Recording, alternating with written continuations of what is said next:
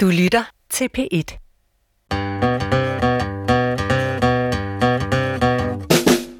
Du lytter til Vildt Naturligt på P1, og dine værter er Johan Olsen! og Vicky Knudsen. I dag så skal vi øh, nordpå, og vi skal nordpå til en vamset fætter, Ja. som rigtig mange børn har i miniudgaver i deres seng. Det er isbjørnen. Isbjørnen, som øh, jo er blevet et symbol, fordi den er så iøjnefaldende og flot, som blevet symbol på øh, de problemer, der kan være ved, at, at øh, temperaturen stiger globalt. Så vi har haft en del fokus på, hvad konsekvenserne egentlig er for de her isbjørne. Og der er mange myter, og der er meget, øh, bliver sagt meget ævl. Jeg har også sagt nogle sande ting. Det gør der nemlig. Og især hvis det er de rigtige, der udtaler sig. Ja. Apropos, så øh, er vi så svineheldige, at vi har overtalt biolog og isbjørne-ekspert og isbjørnebeskytter, Thea Bæksøft fra øh, det, der hedder Polar Bears International. Velkommen til, Thea. Tusind tak skal du have. Det er så dejligt, at du vil være med og gøre os klogere på det her dyr, det her prægtige, utrolige dyr. Du, der er intet, der gør mig gladere, end at få lov til at snakke om isbjørn. Nej, det er godt at er høre. bare dejligt. Og det er også altså et ikonisk dyr. Det er, nogle gange siger jeg jo lidt, når jeg øh, selv er ude af formiddelsen, at det er meget nemt at, at have fokus på de der dyr, der er store og ikoniske. Mm. Ja, vi kalder det jo for karismatisk megafauna. Præs- Ja, ja, karismatisk oh, oh, ja. megafauna er et Ja. rigtig godt udtryk. Ligesom pandaen, for eksempel. Præcis. Ja. Næsehornet, ikke? Altså ja. løven, Ja. Flodhesten. Johan-dyret. Johan-dyret. Man kan blive ved, og det er jo der, jeg tit står og siger, det er derfor, vi ikke ser, hvor mange arter, der forsvinder, fordi vi, vi har aldrig rigtig lært de der sådan lidt mindre Mm-hmm. karismatiske Det er rigtigt. mikrofauna-dyr. Mikrofauna. U- ukarismatisk mikrofauna. Ukarismatisk mikrofauna igen. Fordi vi ikke har lært at fascinere os af dem, og fordi Ja, ja. de ikke er lige så nemme at få øje på. Så vi ser ikke, at månetorbisten er forsvundet fra Danmark, for Nej, eksempel. nej, det gør vi. Men det ændrer jo ikke på, at de er stadig fantastiske, de her. Altså, jeg vil jo, vil jo altså, øh, falde om af begejstring. Den faste lytter vil jo vide, at jeg meget nemt bliver begejstret over ting ude i naturen, døde eller levende. Ja. Men alle de arter, der stort set, mennesker er ikke altid så begejstret for, men alle andre arter stort set, kan jeg simpelthen falde svime over. Ja. Og s- når jeg ser en isbjørn en dag, for det kommer selvfølgelig til at ske, så vil jeg jo også Ja. så vil jeg jo lige have glemt månetorbisten et øjeblik og netop stå på halen over, hvor fedt et dyr det er. Thea, hvorfor blev du øh, interesseret i isbjørne? Uh, det er et godt spørgsmål. Øh, jeg læste biologi på Københavns Universitet, mm-hmm. og så skulle jeg til at starte et speciale. Og der snakkede jeg blandt andet med en, øh, en underviser i arktisk biologi øh, om at lave noget, øh, et speciale hos ham. Og han gav mig så den her study handbook til et universitetscenter, der ligger på Svalbard, mm-hmm. øh, som er en gruppe øer, der ligger sådan cirka imellem Nord-Norge og Nordpolen. Mm. Og så sagde han, ved du hvad, det ville være knaldgodt, hvis du tog derop og tog øh, et kort kursus på et par uger. Og så tænkte jeg, yes, det gør jeg. Det, og det endte så med at blive halvandet år deroppe. det var blevet lidt længere kurs. Du var halvandet år på Svalbard. ja, det, det skete helt af sig selv. Hvad var kurset til at starte med? Øh, det var telemetri. Vi Nå. skulle sætte nogle, øh, nogle satellithalsbånd på nogle... Et, jeg har helt glemt, hvad dyret var oprindeligt, men, men det blev aldrig til noget, det projekt. Okay. Fordi så blev jeg jo deroppe i stedet for. Og så endte jeg med øh, selvfølgelig at blive super fascineret af Arktis, for det er et helt vidunderligt og magisk sted at opholde sig. Mm. Øhm, og så viste det sig så, at der var en professor i Oslo, altså på, øh, på, på fastlands-Norge, mm. som man også kan kalde det, mm. øh, som havde 700 isbjørnekranier, som han gerne ville have kigget på. 700? Yes. Hvor lang tid tilbage går de her Øh, isbjørnekranier? altså, full disclosure, nogle af dem er i København, og nogle af dem er i Oslo. Okay, Øhm, men dem i København, de går helt tilbage til, jeg tror, det er 1890. hold da op. Mm. Ja. Så, øh, så jeg endte med at tænke, okay, Arktis, isbjørn, øh, jeg var ret glad, jeg er stadigvæk øh, ret glad for dyrekranier, så det hele det passede bare rigtig godt sammen. Og så skrev jeg speciale i, i isbjørnekranier. Og hvad Præcis. kiggede du på med kranierne? Uh, det er en lidt, det må jeg måske godt sige nu, en lidt obskur teori, øh, der, er, der hedder fluktuerende asymmetri. Øh, og det går ud på, at jo mere stresset en organisme er, øh, i, når den er ved at blive udviklet, altså det vil sige en, en utero i, øh, i livmoderen, jo mere stresset den er, jo mindre symmetrisk bliver den. Wow. Nå, Ja. Så derfor, Øh, så, Øh, nej, Ja. undskyld. Nej, nej, bliv ved til. så, så det, der var pointen med at se på alle de her kranier, det var, at jeg målte dem, øhm, øh, hvor mange var det, 20 mål eller sådan noget, på alle de her kranier, øh, som jeg så målte to gange, og for ligesom at få, du ved, nogle, nogle robuste tal ud af det. Og så så jeg på, om der var forskel på højre og venstre side, og prøvede at relatere det tilbage til, hvor forurenet moren havde været, imens det her dyr, som jeg målte ah. på, var ved at blive udviklet. Okay. fordi den ville være stresset af forureningen. Præcis. Men altså, jeg vil så lige sige, når man siger asymmetri og måle forskellen, altså vi snakker under en millimeter. Ja, ja, okay. Så det er ikke noget, man bare kan se ved at Så det kigge er meget på tæt Det er på ikke din sådan- usikkerhed, simpelthen. Øh, præcis, det er derfor, at det er meget vigtigt, at man bruger godt udstyr, og at man måler flere gange. ja. At, hvad, var der en korrelation? Altså, det var ikke noget stort. Nej, nej. Nej, okay. Men til gengæld, så endte det med at blive et kæmpe datasæt, som så har har resulteret i fem forskellige publikationer efterhånden. Fordi sådan noget data, det jo kan bruges til alt muligt forskelligt. Fordi der, er ikke, der er ikke, findes ikke så mange tossede til, at der sætter sig ned med, hvor mange kranier, 70, og måler Øh. alle de der... 700. 700. 70 er lige under kanten. Ja. 700. Okay, 10 gange så mange. Sådan 700. Ja. Hold da kæft, det har taget Men lang altså, tid, jeg vil så sige, der var mange, der tænkte, at jeg ville blive træt af det, du ved, når man sidder der inde på Zoologisk Museum, og du ved, i de mørke gemmer og måler isbjørnekranier helt alene. Mm. Jeg blev simpelthen aldrig træt af det, fordi Nej. en af grundene til, at jeg er så vild med, med dyrekranier, det er jo fordi, at for mig at se, der er det ligesom den mest personlige del mm. af dyret. Mm. Og det er svært at holde et dyrekranie, uden at tænke over, hvem, hvem det her dyr var, og Ja. hvor det har levet, og hvad det har oplevet. Og hvis du så kan se, at jamen, det havde en dårlig fortand, eller hvad ved jeg, kraniet, nogle af dem er virkelig skæve, altså hvor det er nemt mm-hmm. at se, Ja. hvad for et liv de havde der, og ja, det er bare... Ah, men altså, til, that's, that's my girl, skulle jeg til at sige. Det er jo, altså, jeg har jo også kranier derhjemme. Og altså, da vi var inde og se T-Rex, Tristan Otto, Ja. så havde den jo netop haft kraft. Og det kunne man jo mm-hmm. se på kraniet. Det var også fantastisk Ja. at tænke. Og, og, og, og, og, og vi har haft menneskeknogler inde i studiet. Ja, det Ja, har også vi. fuldstændig vanvittigt at tænke på, at det var en, der led af en sygdom, der ikke længere eksisterer. Altså, Jeg vil altså øh, sige, at jeg har også både en ged og et får stående på mit øh, skrivebord hen på arbejde. Og en triceratops, som dog er i plastik. Jeg har en øh, ko, og jeg har lige fundet en ged sammen med min moster øh, nede på Møn, og øh, en, en, en, en, en, en sortbjørn, og øh, en, en, en, en, en mor, og en, en, en, en, en, en, en, en har, og, øh, uh, og, og, og et rensdyr. Okay, nok snakker mine kranier. Tilbage til dine kranier. Øh, til, det var også bare for at sige, jeg forstår til fulde din fascination af at sidde og kigge på de Ved her kranier. Det er så dejligt. Det er så dejligt at føle sig set i sådan nogle ting. Ja, præcis, ikke? Ja, fordi der er virkelig mange, der ikke helt forstår det. Nej, men jeg kan godt følge dig i, Ja. at det er simpelthen... Men vil man... Nu siger du de andre ting, man kunne kigge på. Mhm. Uh-huh. Jeg tænker jo netop... Nu forestiller jeg mig bare, de kan ja, blive stresset, de kan blive skæve i ansigterne.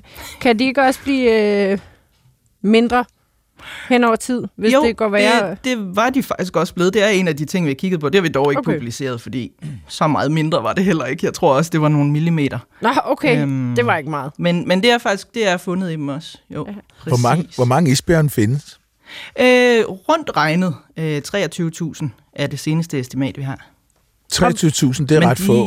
Ja, og så skal du også tænke på, at de er jo fordelt over hele Arktis. Ja. Så vi har det, vi kalder 19 forskellige populationer øh, Okay. rundt om Arktis. Det er alt sammen den samme art. Øh, og de ser lige, ligedan ud, så om du har en russisk isbjørn eller en kanadisk isbjørn, så kan du ikke se forskel på dem. Men øh, mm. hvis vi lige ramser op, så vi har Svalbard, Rusland, øh, øh, Canada. Mm-hmm. Så har vi Grønland, Grønland. og så har vi Alaska, så Alaska. USA. Mhm. Ja. Så der er fem isbjørne lande. Okay. Ja, Øhm, to tredjedel af de her isbjørne, de er så i Canada. okay, så det er the hotspot. Yes, det er. Og apropos hot, så er det Hudson Bay, ikke også? Blandt andet, de, øh, de isbjørne, vi finder i Hudson Bay, det er faktisk nogle af dem, der lever allerlængst sydpå. Nå, Nå. Men det er også nogle af dem, specielt dem, der er i den vestlige del af Hudson Bay, det er nogle af dem, der er bedst undersøgt overhovedet af alle isbjørne i Arktis. Okay. Øhm, siger jeg, som om der er isbjørn andre steder end i Arktis. Men ja. øh, det, det er den population, der er bedst undersøgt. Mm-hmm. Øh, og det er delvis, fordi det er der, vi ser øh, effekten af klimaændringerne, men det er også, fordi de logistisk set er ret... Ja, relativt nemme at komme til, mm-hmm. i forhold til, hvis du tænker på Grønlands østkyst eller ja. øh, Ruslands kystlinje. Ikke? Mm. Jo, at det, hvor, hvor genetisk diverse er de her 23.000 individer, og grund til at spørge er jo, om, vi, om, om det er sådan en flaskehals, eller om... Øh, altså, de, der er ikke enorm genetisk diversitet. Det ja. er der ikke. Jeg vil sige, flaskehalsen for isbjørn, det kommer mere i, hvor langt de er fra hinanden. Ah, Øh, så det kan godt være, at vi har 23.000 sådan cirka isbjørn, men fordi de er så geografisk langt fra hinanden, mm-hmm. så hjælper det jo ikke, hvis du har en lille population tilbage i Rusland og en lille population tilbage i Hudson Bay for eksempel. Nej. Fordi de vil jo aldrig komme til at møde de møder ikke hinanden. hinanden, nej. Fragmenterede populationer. Præcis. Ja. Men det er- kan også være noget råd for for eksempel sommerfugle, selvom Ja. ja. de kan flyve. Så altså, der er jo mange dyr, der kan lede, lide, Men det kan jo lide bety- under mm-hmm. det der med, hvis deres arealer bliver delt for meget op. Og for Jo, jo. meget for Men det kan betyde en, en artsopsplitning. Altså, teoretisk ja. Men jeg vil sige, jeg er ikke sikker på evolutionært, at vi har tid til det, før, Nej. før de dør af mangel på is. Før isbjørnen er forsvundet. Ja. Ja. Er der så indavl? Altså, hvis der er så langt mellem dem, og de, de er jo ikke, det ved lytterne selvfølgelig ikke, men de, jeg har jo tjekket op på det, de er jo ikke udstyret med mobiltelefoner.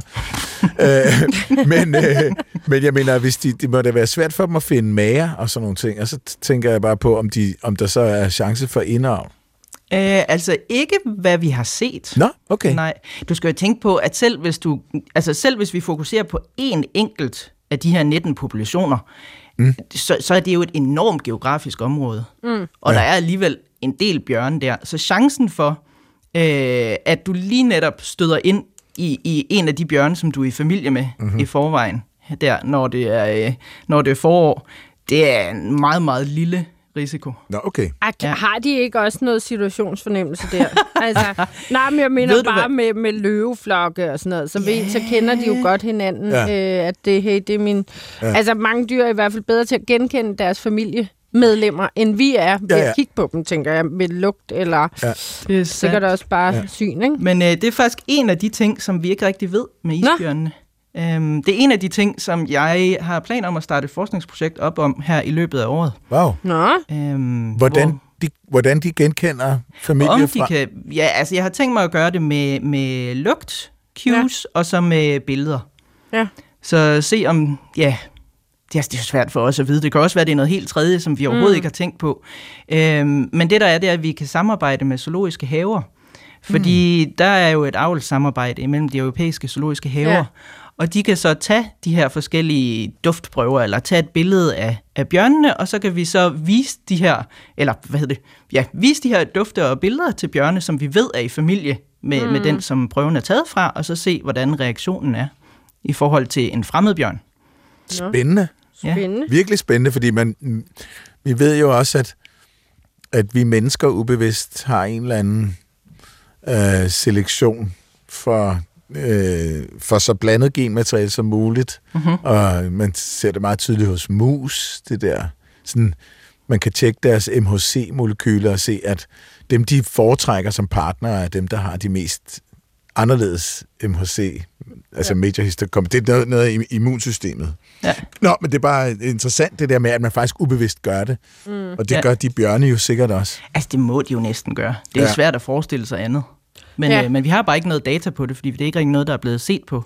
Ej, så skal jeg Øh, da lige bede om, du kommer i gang med det. Ja. Ja. ja, ja.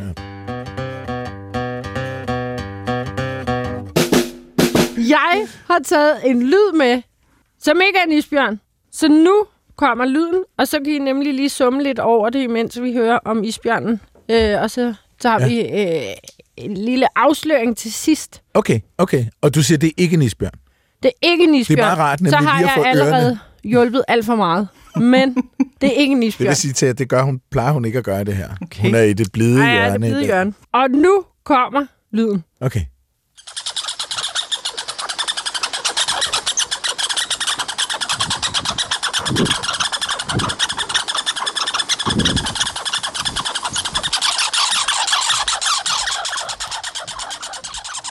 Ja, Okay.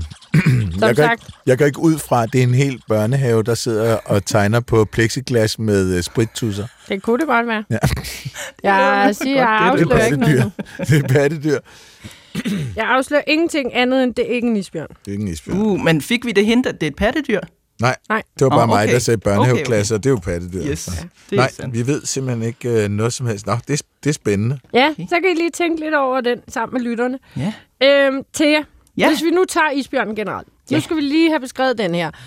Fordi alle kender jo en isbjørn. Ja, der er men- ikke nogen, der ikke kender en isbjørn. Ja. Altså, der har jeg jo et større problem som fuglenørd, for der er helt utrolig mange, der ikke kender vores mest almindelige fuglearter, som der er millioner af i Danmark. Storken der har- for eksempel. Ja, som vi har millioner af i Danmark. Det er ikke til at komme frem, for de står, de står på rådhuspladsen i kæmpe Står- flokke. Men og allerede der, ikke? Du siger bare stork. Det hedder en hvid stork, ikke? Ja, ja, Jeg beder okay. om et rigtigt artsnavn. Nå, hvor kom vi fra? Vi vil gerne have Tilbage på sporet. en, en biologisk Isbjørn kender vi, men isbjørn. Hvor stor kan en isbjørn blive? Ja, altså, de er jo bitte små, når de bliver født. De passer sådan, de er sådan cirka en håndfuld isbjørn, øh, når de er helt Nå. nye. Men øh, en Med fuldvoksen... eller uden pels? Øh, med lidt sådan kort, kort hvid pels. En lille kort. Og pink hud. Ja. Øhm, og lukkede øjne. Mm. Ja, meget fine. Meget små.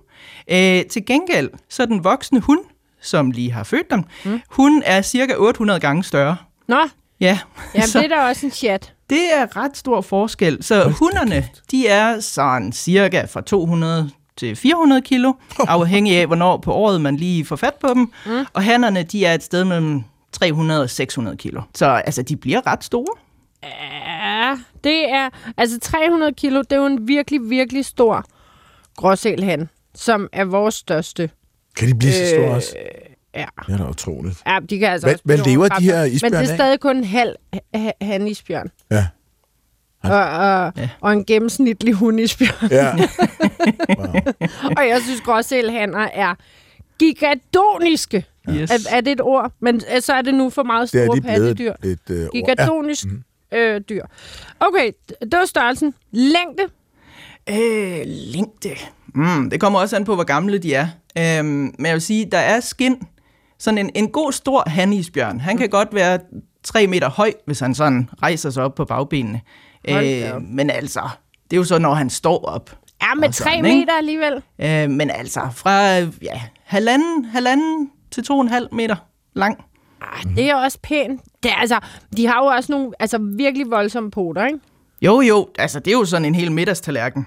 Ja, De er fantastiske. Er det jeg sådan en, man elsker har- isbjørnepoter. man vil gerne have en krammer af sådan en isbjørn. Ja, og så ikke alligevel. Ja. Nej, nej, ja, ja. Hvor, øh, hvor står de henne i forhold til andre bjørnearter? Du mener sådan evolutionært? Ja. Øh, de er jo en af de nyere øh, bjørnearter, hvis man kan sige det sådan. Åh. Øh, ny er jo så også relativt her. Men, men de er jo øh, de øh, stammer fra, øh, hvad hedder den, fra brunbjørnen. Mm. Og der er noget uenighed, eller ja, om hvornår det sådan præcis er sket, fordi der har været, det kommer an på, hvad det er for en del af DNA'et, man kigger på, og det kommer an på, hvor hen i Arktis øh, man ser på DNA'et. Ah. Men det er et eller andet sted imellem for cirka en halv million år siden til øh, 5 millioner år siden, at de Hold to de kæft, det splittede er meget, meget, meget vidt. Det er ikke særlig præcist. Nej, det er Hvordan det nemlig kan det ikke. være? Jamen igen, det er fordi, de har, øh, det kommer an på, hvorhen du kigger. Fordi Ja. der er nogle steder, hvor de har, øh, de har peget sig med hinanden i nogle perioder. Nå, okay, de har krydset. Præcis. Altså før de rigtig blev to arter. Ja, det kan du sige, men det gør de jo faktisk nogle gange stadigvæk. Og Hvad? deres Nå. afkom er også fertilt, det vil sige, at afkommet kan også godt få unger. Nå, Ja. Hvad, hvordan så opfører de, de, er sig så? to forskellige arter, kæft. men de kan stadigvæk godt... altså øh, den brune bjørn og isbjørn. Yes, og hvad præcis. farve bliver de afkom? Det er meget forskelligt. De kan ligne en isbjørn, de kan ligne en brunbjørn, de kan ligne en mellemting. Øhm, der er nogle af de sådan fine eksempler, der har været i, i medierne igennem årene, der har de sådan ligesom en brun ring rundt om øjnene. Nå, Øh, og så kan man se fint. det på, at de har grizzlyens længere klør, for eksempel. Grizzlyen Ja. har længere, eller brunbjørnen har længere klør, end, end isbjørnen har. Ja. Så man kan ligesom se, at det er en kombination. Men altså, når det så er sagt, så vil jeg sige, at der er vildt meget interesse for de her øh, hybrider, som man kan kalde pisleys eller growlers. Pislis, det ved Ja, jeg ikke. Det ved jeg ikke. Det præcis. synes jeg ikke. Men Nå, growlers så kalder vi dem officielt for growlers. Okay. Så der er virkelig meget interesse for dem, fordi de er super fascinerende. Men altså i virkeligheden, så er det begrænset, hvor mange der er af dem, og hvor tit brunbjørn og isbjørn, de faktisk er i samme område på det Ja. rigtige tidspunkt af året, og ja. begge to også synes, det er interessant at parre sig med en, der ikke, der ikke ligner deres egen art. Men, men, men, øh, ungerne, hvad, hvad, hvad bliver der så af dem? De må vel have sådan, være lidt småt forvirret over, hvor de skal gå hen og finde mad, for altså eksempel. det er som regel, de, de, øh, hvad hedder sådan noget, de, de eksempler, som vi kender til, og hvor vi faktisk har genetisk data på, på de bjørne, der var involveret i den her hybrid, Ja. øh, hybridisering, der er det som regel hunden, der er isbjørn, og så er det, øh, eller, ja, og så er det hannen, der er brunbjørn. Mm-hmm. Og det er jo selvfølgelig med isbjørn, der er det jo hunden, der øh, tager sig af ungerne, og hun vil jo så selvfølgelig opføre sig som den isbjørn, hun er. Så det vil sige, at ungerne, de lærer at være isbjørn. Okay, kan de... Okay, og de har, de har den, den rette øh, bygning og den rette pels til at kunne klare sig i de der ekstremt kolde Altså, vintre, arktiske vintre. Ja, pff, altså, vi har simpelthen så få af dem, Okay, at det er svært at vide sådan præcis, ja. hvordan de klarer sig mm. i forhold til andre bjørn. Men altså, vi har jo haft nogle, i hvert fald nogle, øh, nogle hybrid teenager, kan man sige, Nå. som er blevet, blevet set, eller også øh, er blevet øh, skudt i jagt.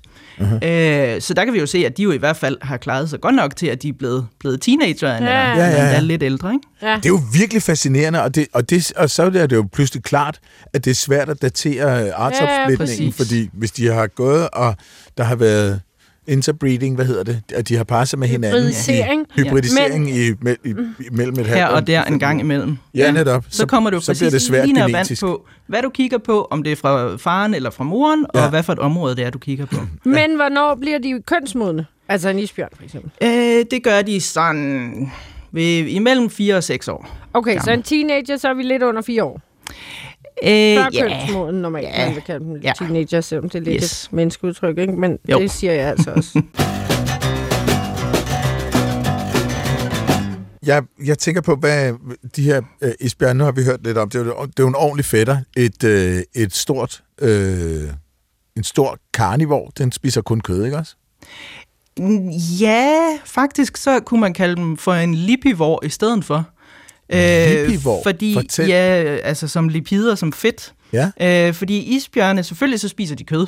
Mm. Øh, hvis du giver det til dem. Isbjørn spiser næsten alt, hvis Okay. du giver det til dem. Øhm, men det, de specielt fokuserer på, når de har fanget en sæl, det er faktisk det her fedtlag, øhm, som, som sælerne har lige under huden. Fordi det er der, hvor der er flest kalorier.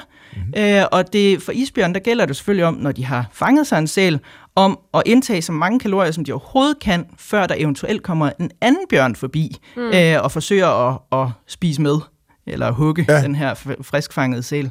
ja. Ja, Så de starter med fedtet, det gør fordi de. det er det vigtigste. Ja. Yes. Men det, sådan er det vel for mange dyr, altså både om vinteren og dyr, der lever øh, i kolde områder, at fedt er simpelthen den Bestemt. vigtigste ja. energikilde. Og Hva- de Hvordan fanger den en sæl? Altså, nej, øh, jeg vil lige sige, jeg tror, at hele den arktiske fødekæde, den er jo simpelthen baseret på fedt. Ja, præcis. Fordi der er så stor øh, forskel hen over året på, hvor meget føde, der er tilgængeligt. Så man bliver nødt til at opbygge det her fedtdepot, mm. som man kan leve af, når der ikke er noget mad at spise. Ja, og det er derfor, det nærmest fungerer som øh, benzinen til en bil, ikke? Altså, Præcis. det er, og så kan der tømmes ud af tanken, indtil Ja. ja. den er tom, og så skal der fyldes op, inden den er helt tom, ellers Ja. går den død, ikke? Fuldstændig. Fedtlaget fungerer på samme måde. Ja. Nå, sejt. Hvordan fanger den en sæl? Øh, den har forskellige måder øh, at gøre det på. Øhm, sæler, de er jo pattedyr, så de skal også op og øh, trække vejret en gang imellem, op til overfladen og trække vejret en gang imellem. Så de har de her øh, åndehuller, som mm-hmm. de selv holder åbne i, mm. isen, i isen, eller isflagerne. Mm. Øh, og der kan isbjørnene så sidde der meget tålmodigt og sidde helt stille og vente og vente og vente og vente og vente, indtil der så kommer en sæl op for at trække vejret, og så er det så, at de får en med den her kæmpe lap, øh, eller at isbjørnen simpelthen griber fat i den øh, med tænderne og hiver den op på isen. Ah, et ordentligt potedask, eller yes. Yes, frem med bisserne. præcis. Så, så det er en af måderne. Mm. Det hedder still hunting øh, på godt dansk. Ja. øh, at gøre det. Men de kan jo selvfølgelig også, og jeg tror, det her det er noget, mange af os har set i film, de kan selvfølgelig snige sig op på sæler, der ligger og solbader på isen. Ja. Øh, så de sniger sig, øh, indtil de er sådan 50-100 meter fra sælen, og så sætter de i sprint. Ja. Og i håbet selvfølgelig om, at de kan få poterne i den her stakkels sæl, før den smutter ned i sit åndehul og ned i vandet igen. Ja. Ja, de skal da have stakkelsæl og stakkelsæl. Isbjørnen skal jo opbygge sit fættepå. Det ved vi Jo, jo, jo, jo. Men øh, Det kommer helt an på, hvilken hvem side hvem- du ser det hvem fra man her. spørger. Hvem, hvem, hvem man føler sig som. og det er jo Ja. nogle lidt andre øh, sælarter, de har, end de spættede og grå, vi ser i, i Danmark, ikke? Jo, det er primært øh, ringsaler og, hvad hedder de, remmesæler. Ja. Yes, præcis. Hvor Ah. ringsælerne, de er lidt mindre, så det vil sige, at det er selv sådan de yngre bjørne, der også kan finde ud af at, at, at være stærke nok til at hive dem op mm. øh, af vandet. Hvor øh, remmesælerne, de er jo noget større, så mm. det er ligesom de større bjørne, der har større nakkemuskler, og Ja. bare flere muskler generelt, der har bedre chance for at, at, at kunne fange dem og få dem hævet op på Hvor, isen. hvor store er de? De store? Og jeg mener, de er sådan, kan det passe, det er en 300-350 kilo eller sådan noget? Nej, nej, nej. Så det er Okay, så ligesom du skal den hive her- 300, 300 kilo op af et åndehul. Kæmpe der. Altså Wow. gråsælen der. De, der, der er jo store sæler, vi har. Men der er der også et godt måltid. Hvor Ja. længe kan den leve på det? Øh, så og rundt regnet, så skal en isbjørn have, sådan en, en god gennemsnitsisbjørn, den skal have omkring en ringsæl hver uge, halvanden uge. Det var den lille. Ja, Ja. præcis. Så øh, hvordan du så vil omregne, det ved jeg ikke. Nej. Nej, nej, men, Men, øh, Kan Men- de gemme, ligesom andre rovdyr, hvis, hvis de har spist en halv sæl, og de allerede havde spist en sæl dagen før? altså vi har faktisk, altså for det første, så kan de jo, der de har plads til øh, sådan en 10-20 procent af deres kropsvægt, kan de sagtens lige øh, lægge oveni i et måltid. Åh oh, ja. det kan jeg da også. Øhm, det lyder som noget, der ville gøre ondt. øhm, og vi har faktisk også set eksempler på, at de øh, dækker deres bytte til, med, hvis der ellers er noget sne oven på, på den her isflage, som Ja. ja. de er på. Men det er ikke noget, man ser tit, og det er muligvis et, øh, et adfærdsmønster, så, som de ligesom har taget med sig fra brunbjørnene, mm. som ikke er, er, er helt forsvundet endnu. Mm. Øh, og vi ved ikke, hvorfor de gør det, fordi det er kun nogle gange, de gør det. Øh, og det er ligesom, ja, det er i forskellige situationer. Det kan være netop, at de helst vil gemme det til sig selv, at der ikke er andre isbjørn, der kommer forbi, der skal kunne lugte det, eller skal kunne se det. Fordi hvis du har en død sæl på en isflage, så kan man se det ret langt væk. Ja. Men, Øhm. men hvis de dækker det til med sne og lader det ligge der et stykke tid, undskyld, bliver det så ikke fuldstændig stivfrossen? Kan man spise det? Og det tror jeg aldrig har generet en isbjørn. Nå, okay. Ja. Det kan de godt, simpelthen. Ja, altså der er nogle eksempler, øh, hvor de smider, hvis de har et... Du ved, hvis der nu er en isbjørn i god foderstand, der bare har spist noget fedt af en sæl, og så er den gået videre, så kommer der en anden isbjørn forbi senere for at tage restene af mm-hmm. ja, de, de sørgelige rester mm. af den her sæl, og så er det nogle gange, så kaster den den i vandet først, for ligesom at bløde den lidt op. Nå, Ja, Ej, hvor sjovt. men øhm, ja, Nå, jeg det er tror ikke, også det er noget er lige problem. nemmere at komme hul. Øh, Ja, ja. Eller få hul på den. Præcis. Kan de tage en valros? Nu tænker jeg, Altså, det kan de godt. Lille men, valros. Men det, de gør, de kan jo ikke, de kan ikke tage dem i vandet. Der har de Nej. ikke en chance. Men det, de gør, det er, at valrosser, de ligger jo op på stranden i en enorm antal. Øh, mange steder rundt omkring i Arktis. Mm. Og så sniger isbjørnene sig ligesom meget forsigtigt ind på den her gruppe, og enten forsøger øh, at tage, hvis der er nogle gamle, nogle syge individer sådan i udkanten af gruppen, prøver mm. at tage dem, eller de simpelthen starter øh, en, hvad hedder det på, en stampede. en stampede. Ja, det ved jeg ikke, Ja. hvad det hedder på dansk. Jeg ved ikke, hvad det er. Nå, men at de simpelthen, øh, altså en, en, en teknik, bisser. de også bruger, det er, at de simpelthen skræmmer valrosserne, så de alle sammen tordner ud i vandet. Ja. Og Ja. i den proces, der er der så nogle gange nogle af valrosserne, der bliver lidt flade, fordi de ikke er helt lige så hurtige som de andre. Og så kan isbjørnen så gå hen og spise dem. Men altså sådan en, en sund, voksen øh, valros, der har isbjørnen ikke en chance. Nej. Okay. Nu- Thea, Thea, vi har jo en tradition i det her program, Ja, at på et tidspunkt, så, så tager vi lige en lille pause, hvor, hvor vi så fortæller en lille nyhed fra videnskabens verden. Det er blevet sådan i det her program, at det ofte er Johan, der har en kort nyhed, alt mens jeg står for lydene. Mm-hmm. Øh, men nogle gange har jeg jo også en lille historie med. Det er så heller ikke altid når dem. Jeg har faktisk næsten altid en historie med, jeg vil aldrig nå. Men den her historie skal vi simpelthen nå i dag, fordi det er simpelthen for sjovt. Jeg vil så sige, øh, videnskabeligt Det ved jeg ikke, om det er. Men det er i hvert fald oplagt at lige få den her historie med i dag. Den vil både I og lytterne sætte stor pris på, tror jeg. Den er lidt sørgelig, men også øh, helt sindssyg og også ret sjov.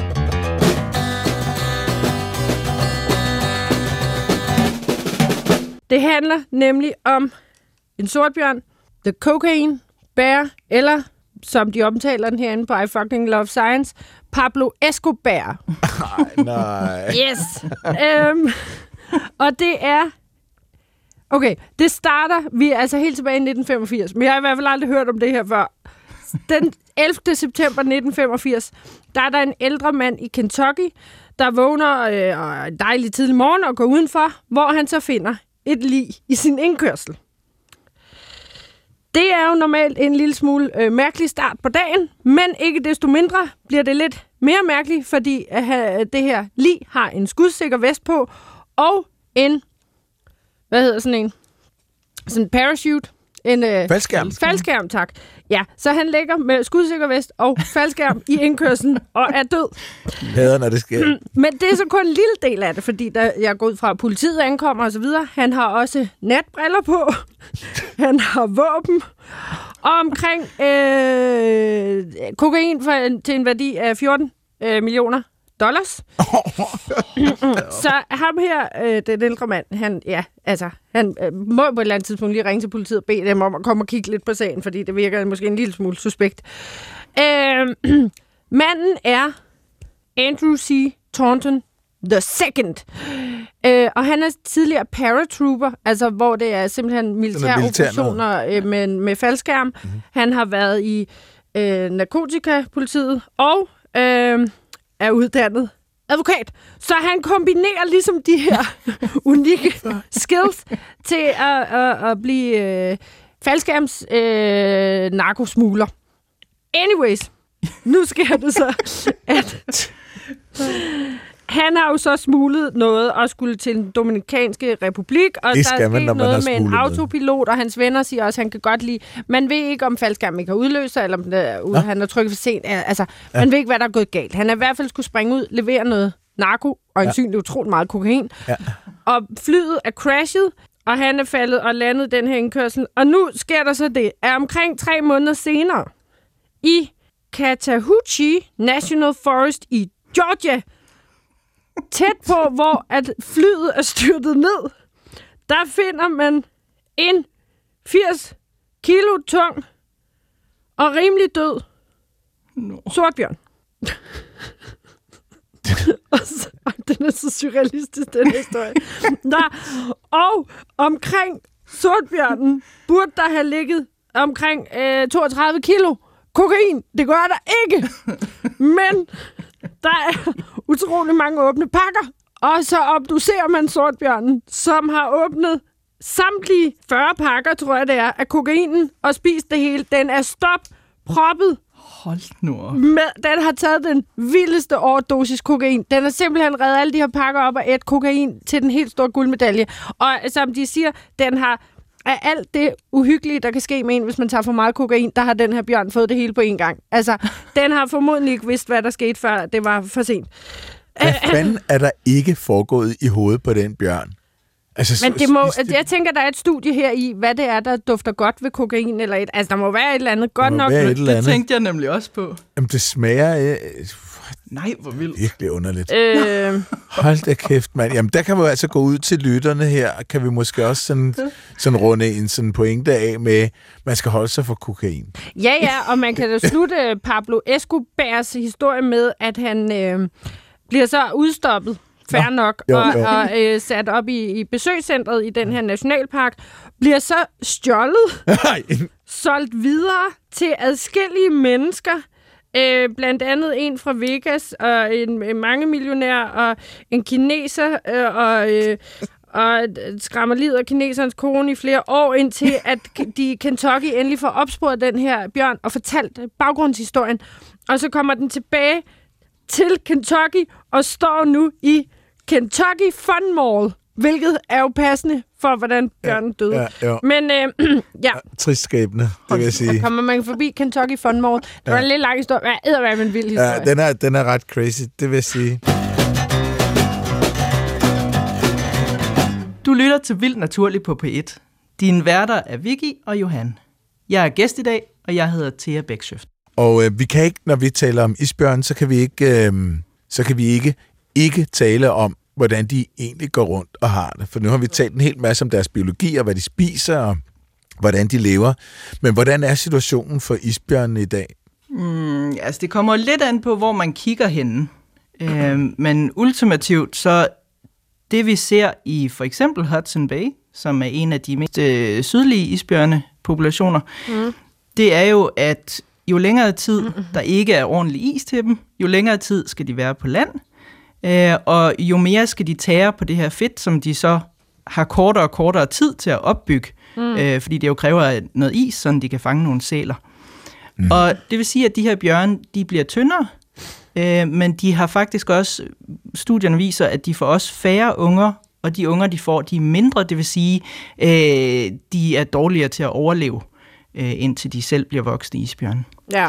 Øhm, så, så ultimativt, så det vi ser der, det er jo så det, vi vil forvente at se hele vejen rundt omkring i Arktis, alle de steder, hvor vi har isbjørnen. Fordi isbjørnen, de er simpelthen, de skal have havis. Øh, de er rigtig stærke svømmer, men de er ikke særlig hurtige i vandet. Så derfor så kan de ikke fange sælerne i vandet. De skal simpelthen have den her jagtplatform, øh, som havisen er. Øhm, så hvis de ikke har den platform, så kan de ikke få fat på nogle sæler. Sælerne de er simpelthen de eneste byttedyr, der er tilgængelige øh, i Arktis, som har fedt nok til at holde isbjørne runde og sunde. Øh, og hvis de så ikke kan få fat på den, jamen så bliver de simpelthen bare tyndere og tyndere. Ja. Mm. Men, men og hvor lang tid, altså hvis nu det havde været optimalt, ja. øh, hvor, hvor lang tid ville der så være is normalt, de kunne jage på om året? Altså hvordan er deres årscyklus? For de er vel oppe på land også, uanset øh, hvad? Det er ikke alle steder, de er på land faktisk. Okay. Øhm, det der er, det er i Alaska for eksempel. Ja. Der, der er lidt forskellige situationer, alt afhængig af, hvorhen du kigger i Arktis, og isen opfører sig lidt forskelligt. Men i Alaska for eksempel, øh, der er det sådan, at havisen den kommer tættere på land, eller nærmer sig land, mm. jo, jo koldere der er, så jo mere vinter der er. Og så når det bliver øh, sent forår, tidlig sommer, så trækker den sig tilbage igen op mod Nordpolen. Og der kan bjørnene jo så selvfølgelig vælge, om de vil blive på land øh, og vente og, og ikke spise ret meget der, eller om de vil følge havisen nordpå. Og det de plejede at gøre, det var, at de fulgte havisen nordpå, langt de fleste af isbjørnene, fordi den stadigvæk var havisen, selvom den trak sig lidt nordpå, så var den stadigvæk over kontinentalsoklen, som er der, hvor havet stadigvæk er rigtig produktivt, og det vil sige, at der er en masse sæler at finde. Og så, så havet er ikke så dybt? Præcis. Okay. Nu er det så desværre sådan, at isen der, den trækker sig helt ud over øh, det dybe arktiske hav. Mm. Og det vil sige, at der er produktu- produktiviteten, den er rigtig lav, så det vil sige, at der er ikke så mange fisk. Hvis du ikke har så mange fisk, så har du ikke så mange sæler, og det vil sige, at så kan det godt være, at det ser rigtigt og godt ud på billeder, fordi isen ja. ser, øh, hvad hedder den, isbjørnen er stadigvæk på is, men det er is, hvor der ikke rigtig er nogen sæler. Mm. Så, så i det område for eksempel, der ser vi, at isbjørnene kan stadigvæk vælge, om de vil tage med isen nordpå, eller om de vil blive på land. Men ja. effekten er stort set den samme, ja. fordi isen nu bare øh, trækker sig længere og længere nordpå, i forhold til, hvad den gjorde historisk. Er der nogle steder, hvor de ikke går, altså af de her 19 populationer, er der nogle steder, de ikke går tilbage i isbjørnene, hvor de er rimelig stabile? Mm, altså, der er nogle steder, hvor det ser ud, som om de er sådan stabile lige for tiden. Men der kan vi se på for eksempel Svalbard. Ja. Øh, en af grundene til, eller faktisk den primære årsag til, at, øh, at isbjørnene de ser nogenlunde stabile ud omkring den her øgruppe, som hedder Svalbard, mm. det er fordi, før de blev fredet, totalt fredet i 73, der var der simpelthen så intensiv en jagt på isbjørn i det område, at de var i, bestanden var helt i bund.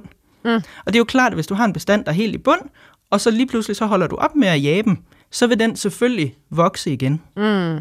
Så selvom Svalbard er en af de steder, hvor der virkelig øh, er forsvundet meget is, og isbjørnene i virkeligheden har det ret hårdt, så kan vi se, at, der stadigvæk, øh, at det stadigvæk er en stabil population indtil videre. Okay, så det der kunne se ud som var, at du har to modsatrettede effekter. Præcis. Mm. Som gør, at den er stabil, men den burde måske stige. Men Thea, nu bliver jeg nødt til at spørge om noget. For mig og Johan har tænkt meget over noget. Fordi nu er det især klimaforandringerne, der er isbjørnen et stort problem. Ja. Isen forsvinder, og Ja. det tror jeg, vi alle sammen har hørt om. Der har også været ophobning af tungmetaller som et andet problem, altså øh, simpelthen ting, der ophober sig i fødekæden. Ja. Øh, så det starter hos de små bitte, lad os sige de små bitte fisk, og så er der noget større. Og så til sidst ender det hos isbjørnen, som er øverst i fødekæden, og så har de her tungmetaller ophobet sig, og det kan være super usundt, og det kan også gå ud over netop fertiliteten og sådan nogle ting. Ikke? Ja. Men det vi har tænkt over er, der har jo været klimaforandringer før, og nu siger vi, at isbjørnen den opstod for 500 til 5 millioner, 500.000 år til 5 millioner Sådan år cirka. Ja. Så der må have været nogle klimaforandringer før, der har mindet om de klimaforandringer, vi har i dag. Altså, der må jo før have været varmt. Kan det ikke også være, at de før har været dykket helt ned i antal, for så at blive stabiliseret igen senere hen? Det kan sagtens være, at de er dykket ned i, ant, øh, i antal før. Mm. Men de klimaforandringer, vi ser nu, de er, det går bare så lynhurtigt, og det går kun én vej, og det er i hele Arktis. Mm. Og det er jo det, der er udfordringen i det. er altså simpelthen- i forhold til, til de forandringer, vi har set tidligere. Så det er hastigheden. Ja, mm. ja, det er primært det. Hvis vi kunne, øh, hvis, lad os sige de klimaforandringer, som vi ser nu, hvis de nu skete over hundredvis af tusind, øh, hundredtusindvis af år, mm. øh, eller mere, så ville det jo være nemmere for isbjørne og alle mulige andre arter øh, langsomt at tilpasse sig det, og så de i hvert fald havde en chance. Ja. Men altså, som vi ser det nu, øh, altså, hvis der ikke er noget is, så har du simpelthen ikke nogen isbjørn. Nej, de, Og det er kan, ikke, også det, de vi kan kan ikke nå at følge med i Det at kan de nemlig tilpasse ikke. sig. Og du kan også se, at der, hvor vi har haft is før, øh, selv hernede omkring Danmark, der har vi jo også haft isbjørn en gang for virkelig mange år siden. Mm. så der er fundet fossile øh, isbjørneknogler. Men vi har dem ikke længere, fordi vi har ikke den havis længere, Nej. som de kræver. Okay, så, så øh, fordi det var, som Vicky sagde, så gik vi og talte om det her før øh, udsendelsen, fordi vi tænkte, hvis den har været her i 490.000 år, så er det da underligt, hvis den skulle have så stort et problem med, at temperaturen mm. stiger en lille smule. Men det er simpelthen hastigheden af forandringerne. Altså der- hastigheden er jo helt vild her. Ja, ja netop. Mm. Ja. Øh, så der var isbjørn i Danmark under Weissel-istiden. Uff, jeg kan ikke huske præcis, hvornår det var. Nå, men, altså, Men hvis du den, siger den, det. Jamen, det er den, der trak sig tilbage for 12.000 år siden. Ja. Eller sådan noget der, ja. Ja. Nej, hvor sjovt. Og Eller måske før det. Ingen ved det, men der har været isbjørn, og jeg har en ny ting til bucketlisten over ting, jeg skal ud og lede efter. Ja, vi skal Altså, finde- jeg vil så sige, jeg tror, der er fundet én isbjørneknogle, men så vidt jeg husker, så er den faktisk inde på Zoologisk Museum i København. Okay. Altså oppe i udstillingen. Nå, Challenge accepted. Så vidt jeg husker, eller det Hvor var den den dengang, jeg var henne? kustode derinde. ved du det? Øh, pff, jeg tænker Nordjylland, men jeg er ikke sikker. Vi skal til Nordjylland. Ja. øhm, Lykke til. der ligger jo et ja. værtshus ude på Islands Brygge, øh, med sådan en flot isbjørn på. Vi kan jo starte der, vi, Ja. og så planlægge turen. Lede efter isbjørn ja. der. Ja. Så, Jeg vil sige, I kan sagtens få en bare pop crawl ud af bare at gå efter ting, der hedder noget med isbjørn. Nå, okay. Det er jeg ret sikker på, for der er mange, som jeg har Okay, og det, omkring. det tror jeg måske, hvis vi nu henvender os til din Facebook-side, Polar Bear Questions, og så, og så øh, spørger, bær om en udførlig liste. kan du, kan du Det vil være anbefale et af de en mere popcrawl? usædvanlige spørgsmål, men ikke helt. Jamen, de skal også være der en gang imellem Ja. til. Jo, Sådan ja. er det. Ved du hvad, jeg er? Jeg kan så godt lide at lave sådan øh, spørgsmål- og svar-sessions. Mm. Altså, fordi man ved aldrig, hvad der bliver spurgt om. Nej. Det er altid spændende. ja, ja og det er præcis. tit, at man skal ud og grave i, du ved, helt ud i hjørnerne mm. af sin egen hukommelse og mm. viden. Hvor mange isbjørnebryg skal der til, før Johan går kold? Det kunne også være et spørgsmål. Oh my god. Det sidste spørgsmål jer, jeg har på listen her, over det her med, at isbjørnene, vi skal jo helst have vendt de her klimaforandringer, så de Det vil være ikke dejligt. drosler ned i antal. Men er det ikke også et andet et tillægsproblem i det, er vel også, at de så netop kommer i konflikt med mennesker, fordi at de bliver nødt til at, at, at søge andre steder hen for at finde mad? Øh, jo, Det synes jeg i hvert fald tit, man hører om. jo, jo. Altså, vi ser jo, at der er en øgning i de antal konflikter, vi har imellem øh, mennesker og isbjørne mm. langs kystlinjerne hele vejen i, rundt i Arktis. Øh, selvfølgelig, det Altså- er et problem. Men jeg vil sige, i forhold til klima, sådan selve klimaændringerne, og det, at deres jagtplatform forsvinder, Ja. så er det stadigvæk småting. Okay. Øh, det er selvfølgelig virkelig vigtigt, fordi vi vil, altså, vi vil gerne bevare nogle isbjørne, men vi vil også gerne beskytte de folk, der bor i, i Ja, ja. ja. høje Arktis. Er de aggressive? Isbjørn? Ja. Øh, ikke specielt. Altså, hvis de er unge og sultne, Ja. Øh, eller hvis du kommer imellem en mor og hendes unger. Ja. Så selvfølgelig. Men det, der er med isbjørn, det er, at de er i virkeligheden ikke bange for ret meget, og de er meget nysgerrige. Mm. Ah. Og så er de meget spidse. så den måde, de undersøger folk på, øh, eller ting på, det kan godt være lidt hårdt for mennesker, som, som vi er i virkeligheden ret små og, og ret bløde i det. Ja, Øh, så selv hvis det ikke er, fordi de som sådan har lyst til at slå os ihjel, så kan det meget hurtigt have den effekt, hvis man ligesom kommer i karambolage Når med man lige hinanden. får et potedask, fordi den Ja. skal se, hvad man er for en. Præcis. Så altså, det bedste, man kan gøre for at undgå problemer med isbjørn, det er hele tiden at være på vagt. Hele tiden holde, holde udkig. Mm. Og det er jo som regel det, der går galt, når der så er de her interaktioner.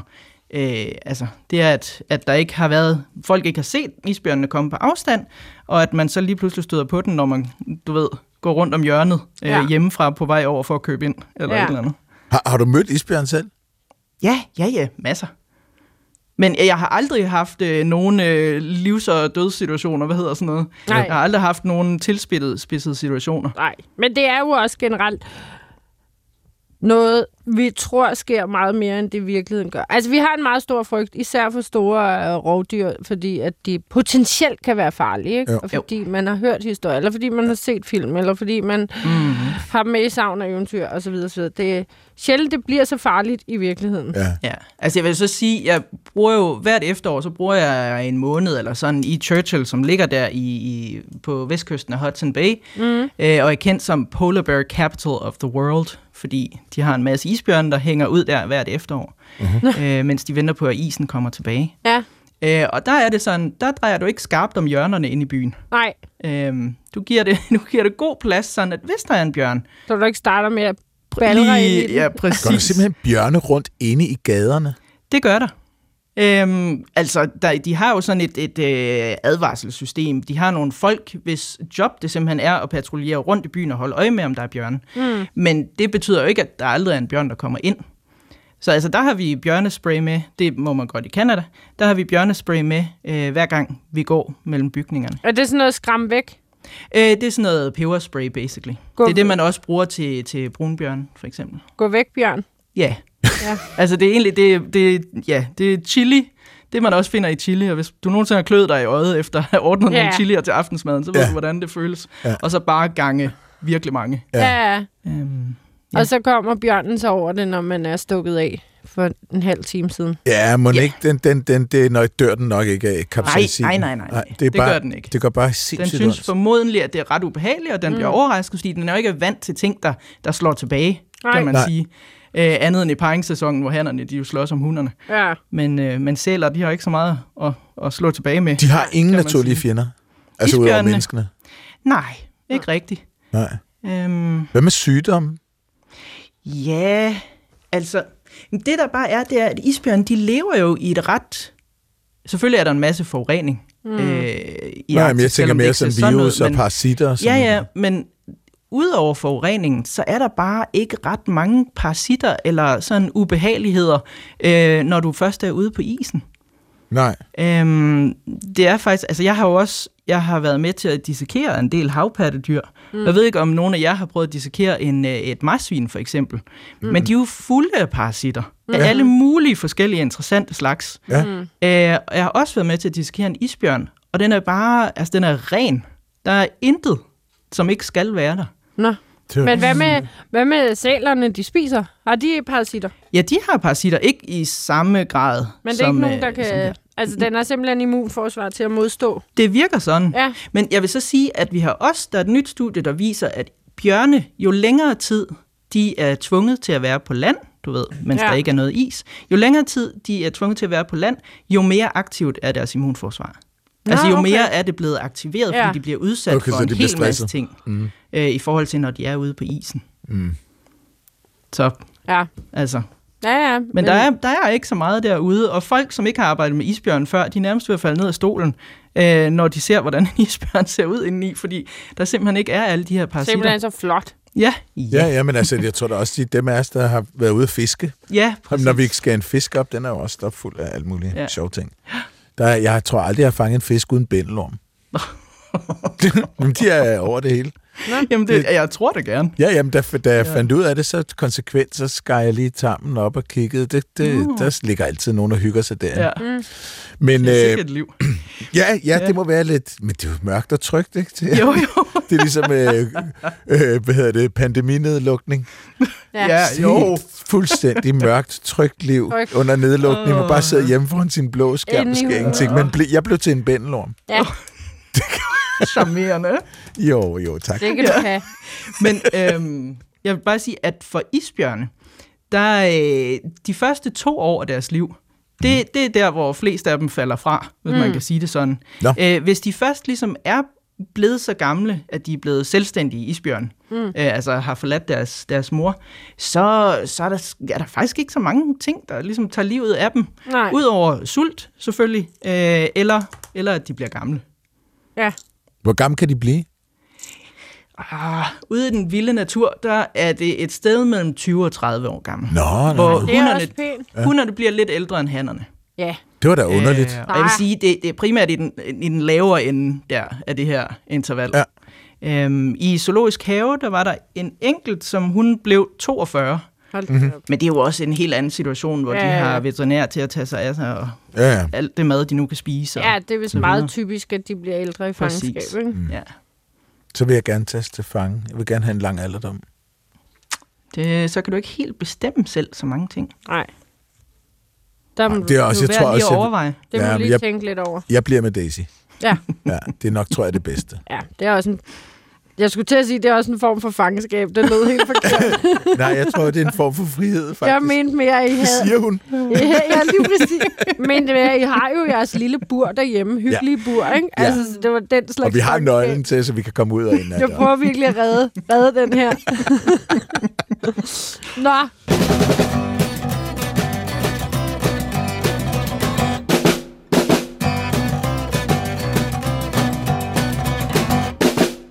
Thea Bæksøft, yeah. øh, biolog og isbjørne-ekspert fra Polar Bears International og isbjørneredder. Mm. Det har været en kæmpe fornøjelse at snakke om isbjørne. Og vi vil meget gerne, øh, ja tak, vi vil meget gerne med til Churchill, Hudson Bay Ja. næste gang. Og lave en live Så øh, laver vi udsendelse. øh, en række udsendelser for Hudson Bay. Øhm, så, Inden, inden, ja. inden vi slutter helt, der har jeg jo lige noget, jeg skal afsløre for jer. Ja, jeg tænkte Gud, nemlig ja. lige på det. Gud ja. Vil I lige høre den igen? Ja. Okay. Den kommer her.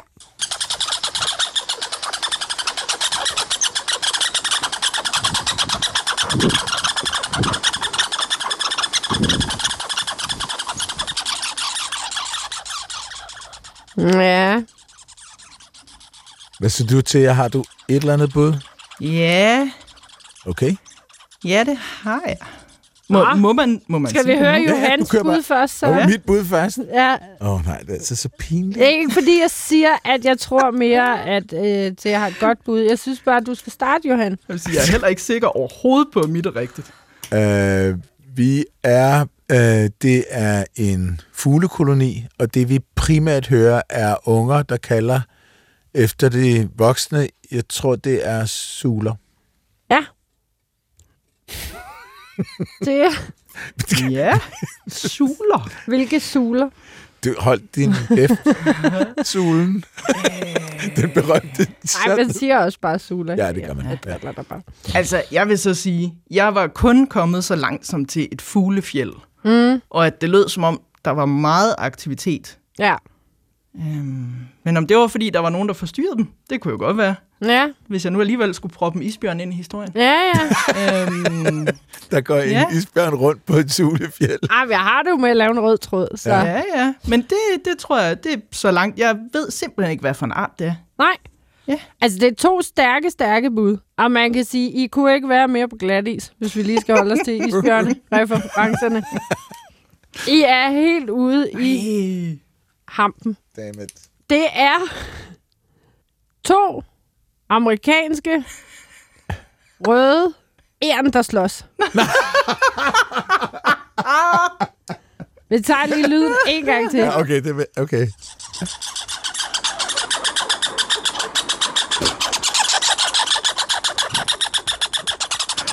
Det der, det er et fuglefjeld. Det ved en hver. Nogle gange, når jeg skal finde lyden til programmet, så tænker jeg jo... Øh, hvor skal, der er jo så mange lyde. Og så tænker jeg i går, ej, hvordan lyder det egentlig, hvis æren slås? Fordi herhjemme, vores europæiske æren, Ja. de kan jo godt jagte hinanden rundt på stammerne og sådan noget, men man ser dem sjældent i sådan en decideret brydekamp. Det er mere sådan noget jagten rundt i træerne. Mm. Hvis de er ved foderbrættet, er det også sjældent, de faktisk slås. Så tr- trækker den ene så hurtigt, før den anden kommer, hvis den er stærkere. De grå øh, amerikanske æren, de slås ikke. De kan godt sidde sådan og spise sammen, hvis de kommer til et foderbræt. Mm. Men de røde, de er mm. altså nogle forbrydere. Nå. Der er det direkte nævefight, hvis de kommer til solsikfrøene på samme tid. Nå, Så jeg fandt flere videoer med røde amerikanske æren, der slås nå. og lyder som fugle. Jeg giver jer helt ret. Okay, og tak for den, Vicky. Det, er- det er jeg faktisk glad for, at en ekspert ud i fugle siger det. Ej, det lyder mest som æren, men jeg kan da godt følge mig. Nå, så de røde æren, er de aggressive, De er og de grå, åbenbart det er bare meget... hippie Det er ikke noget, jeg har videnskabelig Nej, nej. evidens for det her, men det kunne virke sådan, Ja, at øh, de er lidt mere feisty, når ja. Det kommer til at ville have retten til foderbrættet. Med disse ord tror jeg godt, vi kan sige tusind tak, for, øh, fordi du vil være med til, at det var super spændende. Jamen, tak for invitationen. Det var en fornøjelse. Dejligt at høre, vi, vi er glæder os til at komme til Hudson Bay. Ja, Vi og ses derovre. Yes. få at vide, hvor vi skal drikke bjørnebajer. Ja. Okay, Thea Bæksøft, øh, Polar Bears International, og hvis man vil kontakte Thea, så er det jo inde på Polar Bear Questions på Facebook og Instagram. Instagram. Ja, det er meget moderne. Ja. Og hvis man kunne tænke sig at skrive ind til Vildt Naturligt, så kan Ja. man gøre det elektronisk. Ja. Vildt Naturligt, snabelag.dr.dk. Man kan også høre den som podcast, der hvor man nu hører sådan noget. ja. Og så vil vi gerne sige tusind tak til Carsten Nielsen. Og generelt tak til alle de lyttere, der lytter med Ja. og sender øh, spørgsmål og sender jokes. Og øh, bare husk, vi gider ikke have ris. Nej, nej det, det, er vi slet ikke, det er vi slet ikke tid til.